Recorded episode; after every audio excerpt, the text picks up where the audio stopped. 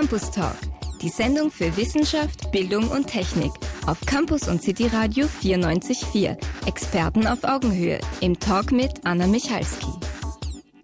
Herzlich willkommen und bei uns geht es heute um die Profession der sozialen Arbeit die ganze Stunde lang. Äh, ein Berufsfeld, in dem viele engagierte Menschen arbeiten und äh, das vor allem von ganz vielen Menschen gebraucht wird. Wir alle könnten mal in die Situation kommen, Sozialarbeiterinnen oder Sozialarbeiter um Hilfe fragen zu müssen oder können. Oft freut man sich nicht drüber, aber freut sich umso mehr, dass sie da sind und kompetente Hilfe leisten. Hier an der Fachhochschule St. Pölten gibt es zwei Studiengänge, einen Bachelor- und einen Masterstudiengang für soziale Arbeit. Und ich habe mir jetzt den Studiengangsleiter des Masters zu mir live ins Studio geholt. Das ist FH-Professor Dr. Christoph Redelsteiner. Hallo. Hallo, schönen Nachmittag. Es ist ja schon drei Minuten nach zwölf. Genau, stimmt. Ja. Ähm, wir haben schon mal geplaudert, du bist aber inzwischen Studiengangsleiter geworden. Ich gratuliere mal nachträglich. Vielen Dank. Ist schon ein paar Monate her.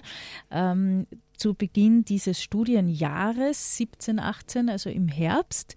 Und da habe ich mir gedacht, wir nehmen das zum Anlass, weil sich ja auch im Berufsfeld der sozialen Arbeit immer so viel ändert, weil sich die Gesellschaft verändert.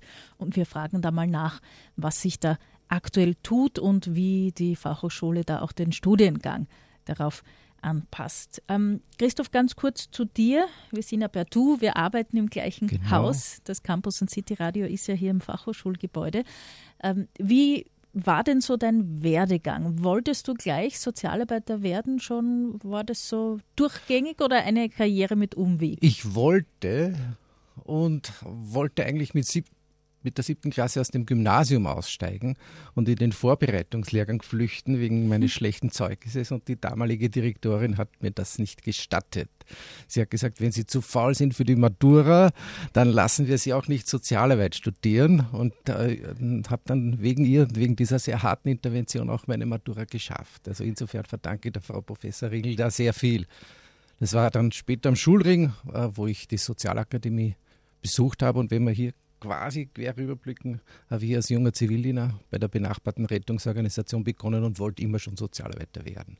Habe dann die Schleife genommen, kirchliche Jugendarbeit, Rettungsdienst, Sozialarbeitsstudium. Mhm.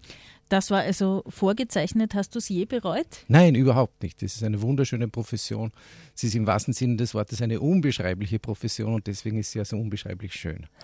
Was hat sich denn verändert, wenn du auf deine Ausbildung zurück zurückblickst, äh, im, inhaltlich dem gegenüber, was die Studierenden heute bei uns lernen? Viele Dinge sind wiedergekommen, die man uns nicht mehr gelernt hatte. Ich war der erste Lehrgang, wo man gesagt hat, die Tuberkulose sei ausgestorben und wir brauchen nichts mehr über die Tuberkulose Ui. lernen. Das stimmt leider nicht. Das heißt, die grundlegenden gesellschaftlichen Probleme, wenn man sie sehr allgemein beschreibt, wie Armut, wie Verteilungsgerechtigkeit, die gibt es leider immer, die verstärken sich auch in manchen Regionen. Nur die Schwerpunkte Schwerpunktsetzungen und die Themen sind anders. Also eh zwar in meiner Grundausbildung noch kein Thema äh, und ist natürlich heute noch immer ein sehr starkes Thema in, in der sozialarbeiterischen Betreuung von Klientinnen weltweit. Mhm. Äh, in der Allgemeinheit, glaube ich, fast schon wieder ein bisschen in Vergessenheit geraten, kommt mir vor. In genau. meiner Jugend gab es viel zur Aufklärung, Sensibilisierung zur HIV, äh, zur Infektion zur Krankheit, zu allem und heute ist das irgendwie ein bisschen verschwunden, kommt mir vor. Genau, das hat teilweise auch damit zu tun, dass es zumindest in den westlichen Ländern medikamentös sehr gut im Griff zu bekommen ist und damit sinkt quasi auch der Leidensdruck, da sehr stark präventiv zu arbeiten. Mhm. Äh, ich habe eingangs erwähnt, viele von unseren Hörerinnen und Hörern und vielleicht ich auch werden mal sozialarbeiterische Hilfe brauchen. Ähm, das klingt so negativ kann ja durchaus auch positiv sein. Kann ich auch bewusst zum Sozialarbeiter hingehen oder trifft mich das immer in Situationen, wo ich Hilfe brauche? Sozialarbeit kümmert sich unter anderem auch um Alltagskrisen und sieht Krisen als Lebensalltag, als ganz normalen Ablauf. Äh, die Geburt eines Kindes in einer Familie ist ein wunderschönes Beispiel. Das ist in den allermeisten Fällen ein wunderschönes und gewolltes mhm. Beispiel, verändert aber in einer Familie bestimmte Konstellationen und Dynamiken und kann durchaus auch krisenhaft sein und beides zeitgleich, also wunderschön und Krise. Und insofern sehen Sozialarbeiterinnen und Sozialarbeiter Krisen sehr nüchtern als, als, als Teil des Lebens. Äh, die uns in den meisten Fällen stärken, uns neue Kompetenzen erwerben lassen äh, und uns äh, ja, stärker und reifer machen. Mhm. Bedeutet nicht, dass wir uns das wünschen, aber sie sind einfach immanent im Leben dabei. Ja. Äh, wagen wir uns ein bisschen über eine Definition oder Eingrenzung dieses Berufsfeldes. Wo äh, überall werde ich auf Sozialarbeiterinnen und Sozialarbeiter treffen? In vielen Bereichen oft gar nicht erkannt. Das reicht äh, vom politischen Bereich. Also Politikerinnen gibt es, die Sozialarbeiterinnen sind Leute, die im Vorfeld der Politik oder Politikberatung arbeiten, in der Organisationsberatung. Das sind so eher die weniger bekannten Bereiche der Sozialarbeit. Es gibt auch etliche Journalistinnen, äh, die aus der sozialen Arbeit kommen. Oh, und dann natürlich die klassischen Bereiche, wo man eher an Sozialarbeiterinnen denkt, wie Streetwork, äh, wie Drogenbetreuung, wie Arbeit von Menschen, die in Haft sind, wie Arbeit mit Menschen äh, mit Behinderungen, äh, Jugendamt, Jugendwohlfahrts, freie Wohlfahrtsträger, Jugendzentren. Die Sozialarbeit ist eine sehr bunte und breite Profession, weil wir auch die Ausbildung sehr generalistisch ansetzen und die Absolventinnen von uns setzen sich dann auch individuelle Schwerpunkte und erschließen auch manchmal völlig neue äh, Aufgabenbereiche. Zum Beispiel die Zeitschrift Augustin ist, ist so eines der bekanntesten Projekte, das von den Kolleginnen der Fachhochschule Wien vor vielen, vielen, vielen Jahren über ein Studierendenprojekt initiiert wurde. Also das ist das mir auch neu. Die, die ja? sind Zeitungsmacher, genau. Ja. Ja. Na, ich lese den Augustin sehr gerne, ich wohne ja in Wien, aber die Geschichte wusste ich jetzt auch nicht. Genau, das war ein Studierendenprojekt von Sozialarbeitsstudierenden mhm, in Wien, aus dem wirklich quasi ein kleines sozialökonomisches Unternehmen wurde. Mhm. Das schon wirklich sehr lang sehr jetzt lange, auch, ja, genau. auch äh, Bestand hat. Okay, äh, eine Eingrenzung, probieren wir es noch stärker mit einer Abgrenzung. Was ist die Sozialarbeit nicht? Das, das würde ich gar nicht beantworten. Äh, ich würde sagen, was wir jedenfalls sind, wir sind, äh, unsere Spezialisierung ist, dass wir Generalistinnen sind und ein sehr breites Denken haben und uns nicht zu stark über Abgrenzung definieren. Wir sind auf jeden Fall eine Kooperationsprofession. Wir sind eine Profession, die mit allen Menschen und allen Berufsgruppen zusammenarbeitet. Das ist auch eine wesentliche sozialarbeiterische Grundhaltung. Gerade jetzt eine Sozialarbeiterin im Gefängnis äh, muss zum Beispiel mit Klientinnen aus dem rechtsradikalen Bereich zusammenarbeiten. Das erfordert dann auch eine ganz besondere Haltung. Äh, mit, mit jeder Form von politischer Einstellung, mit jeder Form von Vorgeschichte, menschlicher Vorgeschichte, Stichwort Täter, auch arbeiten zu können und der Ausgleichsprozesse zwischen dem sogenannten Täter, den sogenannten Opfer, zwischen den Menschen in der Justizanstalt, zwischen Angehörigen, zwischen äh, Institutionen, die in irgendeiner Form diese Person auch unterstützen, der Ausgleichs-, Kommunikations- und Dialogsprozesse herzustellen. Das wäre sozusagen ein Beispiel äh, von sozialarbeiterischer Arbeit. Mhm. Das heißt, diejenigen, die sich für diesen Berufsweg entscheiden, brauchen nicht nur Wissen und Know-how, das sie erlernen in der Ausbildung, sondern auch Voraussetzungen, was die Persönlichkeit betrifft, ganz klar. Was muss man denn dafür eine, ein Mensch sein, um sich so engagieren zu können? Oder könnte man vielleicht gleich fragen, worauf schaut ihr bei euren Bewerberinnen und Bewerbern für den Studiengang? Wir lassen eine sehr große Bandbreite von Bewerberinnen zu. Diversität ist uns ganz wichtig ja, aus allen Kulturkreisen, mit allen religiösen und mit allen politischen Einstellungen. Ich würde sagen, Gelassenheit ist, ist äh, eine, eine der wichtigsten Eigenschaften von Sozialarbeiterinnen. Und dann auch die Toleranz, dass es bestimmte Problemstellungen gibt, die nicht einfach zu lösen sind, die komplex zu lösen sind, wo es auch nicht die richtige Lösung gibt. Ja, gerade deswegen braucht es halt äh, Sozialarbeiterinnen, die den Dialog mit den Betroffenen versuchen, eine Lösung zu finden. Das ist dann vielleicht die, die möglich ist, vielleicht nicht die idealste.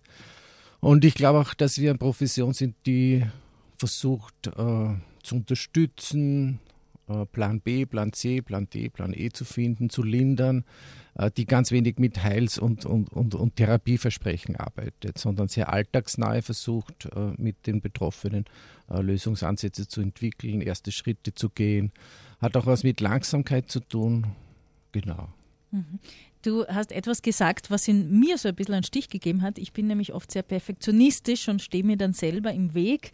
Das ist in der sozialen Arbeit wahrscheinlich auch nicht das kommt auf das Handlungsfeld an. Also ja. es gibt, glaube ich, durchaus äh, Handlungsfelder, wo es, äh, wo eine sehr genaue, exakte Arbeit äh, erforderlich ist. Das ist alles in, in der Wissenschaft äh, wahrscheinlich. in Beispiel, der Wissenschaft, ne? in, der Sozialarbeitswissenschaft, aber durchaus auch in Bereichen, wo es um Fristen für Klientinnen geht, wo es um eine sehr starke anwaltschaftliche Vertretung der Klienten geht, also zum Beispiel in der behördlichen Jugendarbeit äh, oder auch in der Gefängnissozialarbeit oder in der Arbeit mit flüchtenden Menschen. Also man braucht unterschiedliche Typen für, für unterschiedliche Sozialarbeitskonstellationen. Ich glaube, so die Außenwelt, die noch keinen Kontakt hatte zur sozialen Arbeit, hat so als Klischeebild so einen Streetworker, Streetworkerin äh, vor sich, von oben bis unten tätowiert und vielleicht äh, Zuschreibungs, äh, äh, vielleicht auch noch die Zuschreibung selber früher auch mal äh, Marihuana konsumiert oder so. Gibt es dieses Bild heute noch? Ich hoffe, dass das gibt, ja, äh, aber es ist nicht repräsentativ. Also ja, es genau. ist nicht das, das, das Bild, das äh, die Sozialarbeit auch wirklich darstellt. Äh, ich glaube, Sozialarbeit äh, zeigt auch nicht immer auf, dass das jetzt Sozialarbeit ist, sondern sie arbeitet einfach mit Menschen, äh, teilweise auch schon jetzt in, in den neu entstehenden Primärversorgungszentren, wo die ärztlichen Kolleginnen von Sozialarbeiterinnen unterstützt werden in der Patientenbetreuung. Und den Patientinnen ist dann oft gar nicht bewusst, dass es jetzt der Sozialarbeiter ist, der mit ihnen spricht. Wie bewältigen sie den Alltag? Wie ist das mit Beruf? Wie ist das mit Familie? Wo könnten sie welche Form von Unterstützung finden? Mhm. Äh, Männer, Frauen, wie ist denn bei euch in den Studiengängen so die Aufteilung?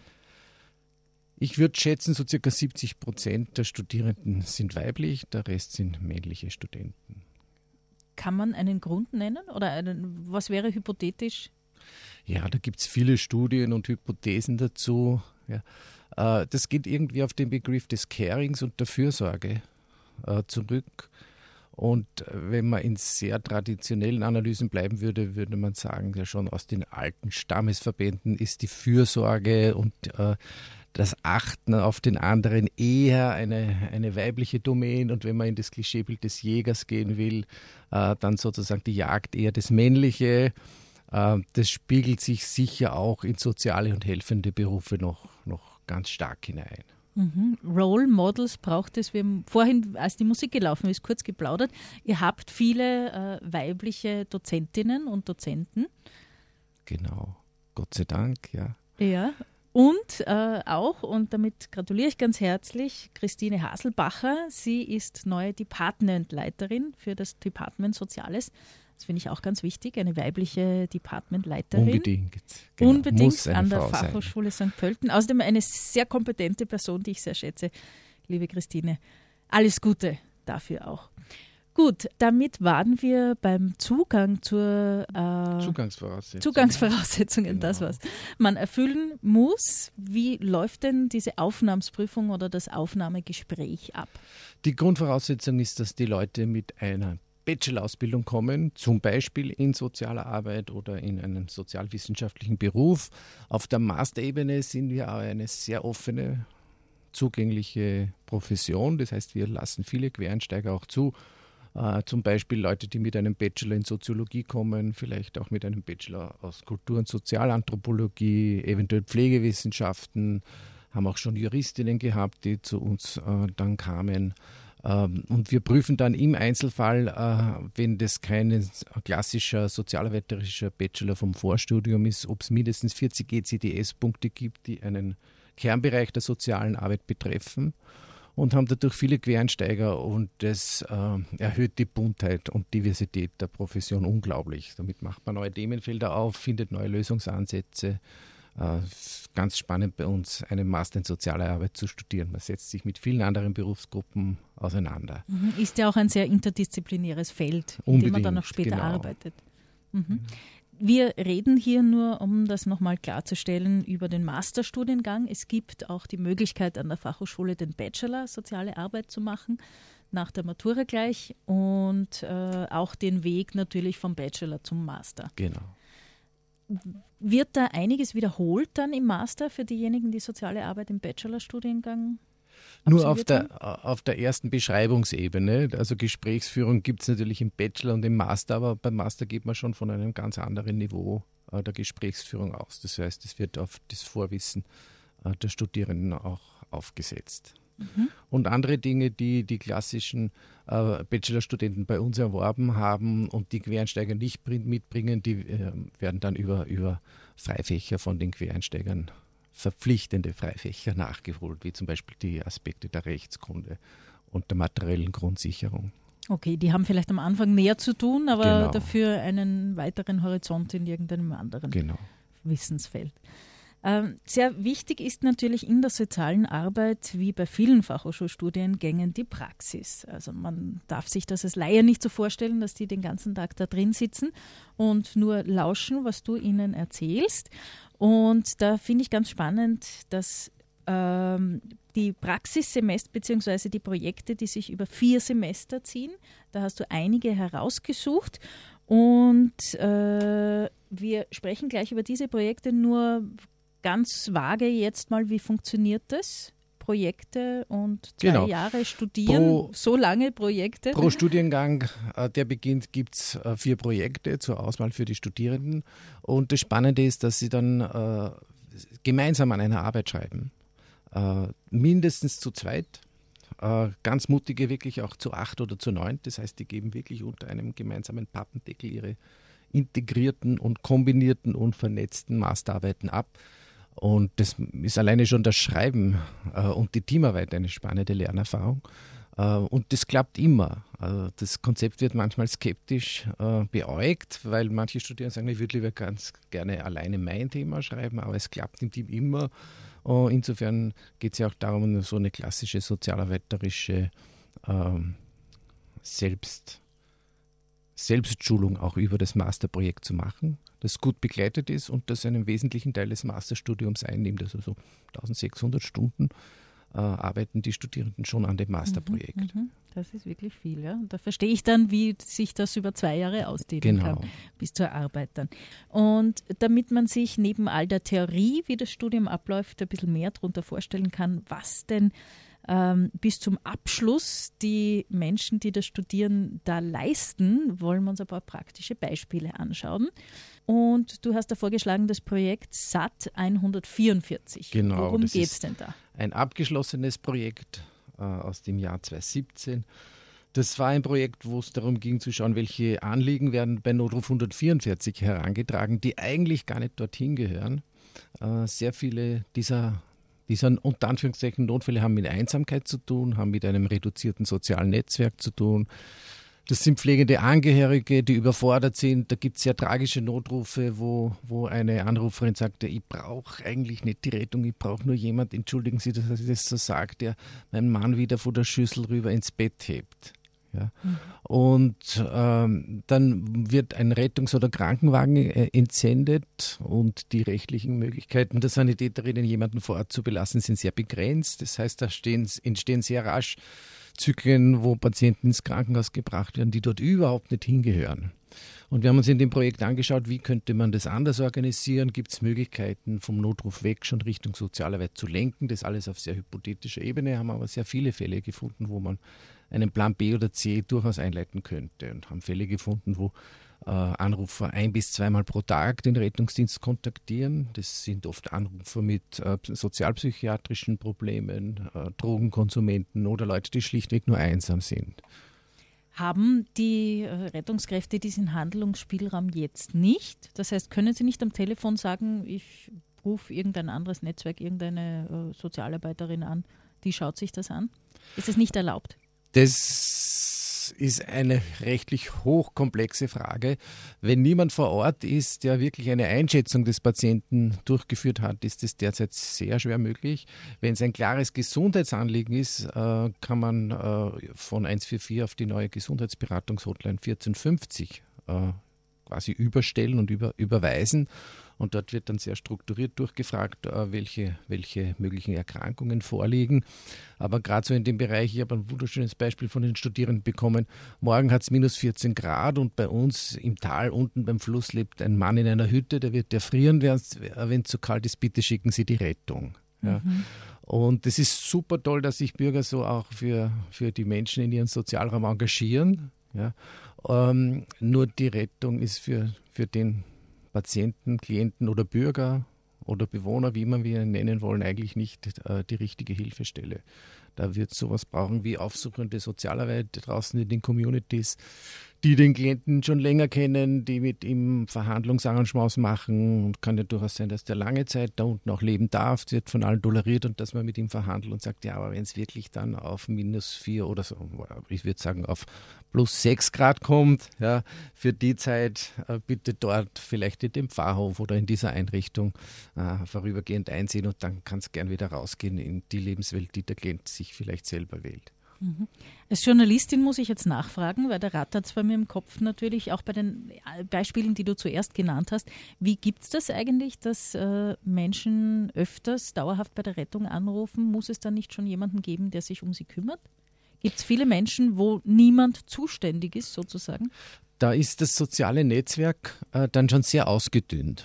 Und wir haben auch viele Fälle in dieser Studie äh, ermittelt, wo sich dann die Betroffenen auch schämen, jetzt kann ich nicht schon wieder die Nachbarin fragen, ja, ob man die in der Situation äh, aushilft. Das heißt, da steckt dann auch sowas wie eine Scham auch dahinter, sein unmittelbares soziales Netzwerk da auch nochmal und nochmal und nochmal anzusprechen. Und dann geht man dann doch in den institutionellen Bereich rein und erwartet sich eher eben Hilfe vom, vom Rettungsdienst. Und in dem Projekt haben wir schon einige gute Ansätze gefunden. Äh, wir denken da einfach auch dran, dass Sozialarbeiterinnen über den Rettungsdienst alarmiert hinausgehen in den Sozialraum und so niedrigschwellig Hilfe anbieten. Mhm. Und ich denke, seitens Notruf 144, die waren sicher auch offen dafür, weil es für sie ja natürlich auch eine genau. Erleichterung darstellen würde. Gab es da, äh, gibt es da eine gute Kooperation? Gibt es eine gute Kooperation? Die, äh, einer der Studierenden war und ist bei Notruf 144 der Kollege Novosat. Das heißt, er kennt das aus unterschiedlicher Perspektive. Aus der Mitarbeiter, aus der Qualitätssicherung und aus der Sozialarbeiterperspektive. Na, optimal. Was genau. passiert jetzt mit den Erkenntnissen aus dem Projekt? Wie geht es weiter? Ja, wir, wir haben jetzt ein Folgeprojekt, das heißt Community Response Team ist gerade am Laufen. Äh, da schauen wir uns internationale Modelle von so aufsuchender Sozialarbeit bei nicht wirklich akuten, aber doch aus sozialarbeiterischer Sicht dringlichen Anliegen an. Da gibt es äh, Modelle in den Niederlanden, äh, in den USA, wo dann letztlich die Leitstellen schon sagen, unter dem Stichwort Sorgebekundung, also wir machen uns, da steckt doch wieder dieser Caring-Begriff dahinter, wir machen uns Sorge äh, um jemanden und dann fahren, fahren Sozialarbeiterinnen, Sanitäterinnen, manchmal auch Krankenpflegerinnen so in kombinierten Teams raus und schauen, was ist die passende Lösung für diesen Menschen. Mhm. Und durchaus auch öfter, also nicht einmal, sondern die machen dann auch noch Folgebesuche, so bis zu drei, vier, fünf Mal, um, um da bessere Arrangements äh, zu finden. Äh, und das spart auch aus einiges an Kosten, an Krankenhausaufenthaltskosten. Mhm. Passend ist, glaube ich, auch ein guter Begriff. Äh, oft denkt man als Leier vielleicht, naja, der gehört dann in dieses Heim oder den steckt man dorthin, aber es muss natürlich für den Menschen äh, auch passen. Genau, ja? der muss das wollen. Ganz genau. Ein weiteres Projekt, das ihr behandelt habt mit äh, Studierenden des Masterstudiengangs Soziale Arbeit, heißt GESO. Was steckt da dahinter? Genau, da steckt äh, dahinter die Idee, ein Gemeinwesenzentrum in Ort an der Donau äh, zu konzipieren. Da sind die Studierenden ganz aktiv mit den Bürgerinnen und Bürgern von Ort an der Donau an der Konzeptionierung. Da gab es ein Bürgerinnencafé, da ist, sind die Bedürfnisse der Bürgerinnen abgefragt worden und es geht letztlich darum zu schauen, wie könnte ein integriertes Netzwerk sozialer und gesundheitlicher Dienstleistungen aussehen. Braucht es da ein zentrales Gebäude oder braucht es da kein zentrales Gebäude, sowas wie einen kleinen Campus, also diese Einrichtung dort, die andere Einrichtung da, aber alles durchaus sehr nahe in Gehweg und, und gut verbunden. Und es steckt dann auch der Gedanke dahinter, wie könnte man ein Primärversorgungszentrum in so ein Gemeinwesenzentrum integrieren. Primärversorgungszentren vielleicht kurz erklärt für all jene, die die Diskussion nicht so verfolgt haben. damit Menschen nicht immer gleich in Spitäler gehen und dort die Ambulanzen äh, überlasten, genau. sollen Zentren entstehen, wo nicht nur, aber auch natürlich ein Arzt da ist, vielleicht angeschlossen ein Physiotherapeut, eine möglicherweise Hauskrankenpflege, Hauskrankenpflege, Ergotherapie, soziale Arbeit. Und auch soziale Arbeit, das genau. ist ja genau. auch mal ein guter Ansatz. Ja? Ähm, wie weit sind wir da bei dem Projekt? Das ist im dritten Semester. Die Studierenden sind schon relativ nervös, weil mhm. natürlich jetzt die intensive Schreibphase ähm, vor uns steht. Äh, wir sind äh, ja, knapp vor Ende. Es gibt schon unterschiedliche Ideen. Wir waren auch mit den Studierenden und mit ein paar Vertretern von Gebietskrankenkasse, Ärztekammer und der Gemeinde ähm, in London, haben uns so ein Gemeinwesenzentrum angeschaut und wer sich dafür Näheres interessiert, schaut einfach unter gemeinwesenzentrum.at nach und findet einen Blog mit vielen Berichten aus der Initiative. Und das wird dann auch so umgesetzt? Das ist mal ein Konzept. Äh, irgendwo wird dieses Konzept sicher so umgesetzt. Äh, Wenn es in Ordnung tun ist, wird es uns natürlich besonders freuen, aber das hängt natürlich auch von politischen und finanziellen Interessenslagen ab. Aber die Orte, die wollen das und wir auch. Okay, na wunderbar. Da bin ich gespannt, wer, äh, wie das so weitergeht. Christoph Redelsteiner, Studiengangsleiter des Masterstudiengangs Soziale Arbeit, ist bei mir.